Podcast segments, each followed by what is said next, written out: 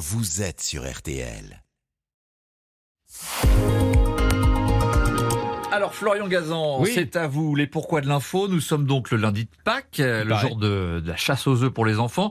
Et à ce propos, Florian, vous allez nous expliquer pourquoi, selon la tradition, c'est un lapin qui distribue les œufs et non une poule. Oui, Olivier, ce qui peut sembler quand même assez étonnant, Oui. puisqu'un lapin, je vous rappelle, ça ne pond pas, Mm, alors qu'une poule, si. Et pourtant, mais avant de nous expliquer cette bizarrerie animale, on va commencer par le commencement, les œufs. Oui, ça c'est vrai. Pourquoi les œufs de Pâques? Alors Pâques, c'est dans la religion chrétienne, vous le savez, la résurrection du Christ, et l'œuf symbolise la vie, la naissance, et là, la, la renaissance. Ça, c'est l'explication religieuse de l'œuf. Mais la vraie raison, elle est beaucoup plus terre à terre, c'était avant tout pour éviter le gaspillage alimentaire. Le gaspillage alimentaire, qu'est-ce qu'il vient faire là-dedans? Bah, parce que Marina, avant Pâques, il y a quoi? Il y a le carême, Carême, ouais. 40 jours pendant lesquels interdiction de manger de la viande et les produits issus d'un animal Ouais. comme le beurre, le lait et les œufs. Sauf que pendant les 40 jours, les poules, elles, bah, elles étaient pas au courant Ah, carême. Donc sûr. elles continuaient à pondre. Ben oui.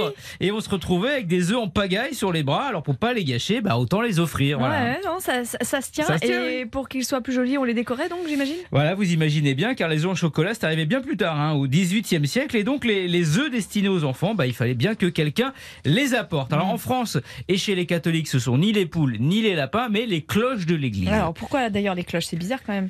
Oui, c'est vrai, parce que Mm. bah, trois jours avant Pâques, ces cloches sont muettes hein, pour commémorer la mort du Christ. Et comme les enfants ne comprenaient pas pourquoi on les entendait plus sonner dans les villages, bah, les parents ont inventé une histoire moins triste que la mort du, du Messie. Ils racontaient que les cloches étaient parties à Rome se faire bénir par le pape avec leurs petites pattes, mais qu'à leur retour, elles se feraient pardonner en apportant des œufs. Et alors, on en vient au cœur de l'affaire. Oui. Euh, le lapin, ça vient d'où? Alors ça vient d'Allemagne où l'histoire est née, c'est l'équivalent des cloches pour nous. Là-bas, la légende veut qu'une maman pauvre ne pouvant offrir des douceurs à ses enfants décora des œufs et les cacha dans son jardin le jour de Pâques. Mhm.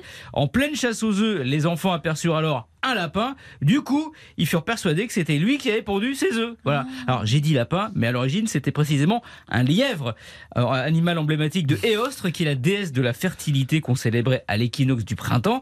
D'ailleurs, son nom Éostre a donné Ostern en allemand et. Easter en anglais, qui sont les deux mots dans ces langues pour dire Pâques. Sur ce, voilà, bonne chasse aux œufs en ce jour de foi. Foi et foi aussi, FOIE, si on Ouais. mange trop de chocolat, évidemment. La petite blague de Florian Gazan pour terminer. Merci beaucoup, Florian. À demain. On va faire une très courte pause sur RTL. Louis Baudin est avec nous en studio. Bonjour Olivier. La météo du jour, un tout petit peu moins bien qu'hier. Ah oui, Ouais. il fallait que ça arrive. Bon, à tout de suite pour les détails. RTL.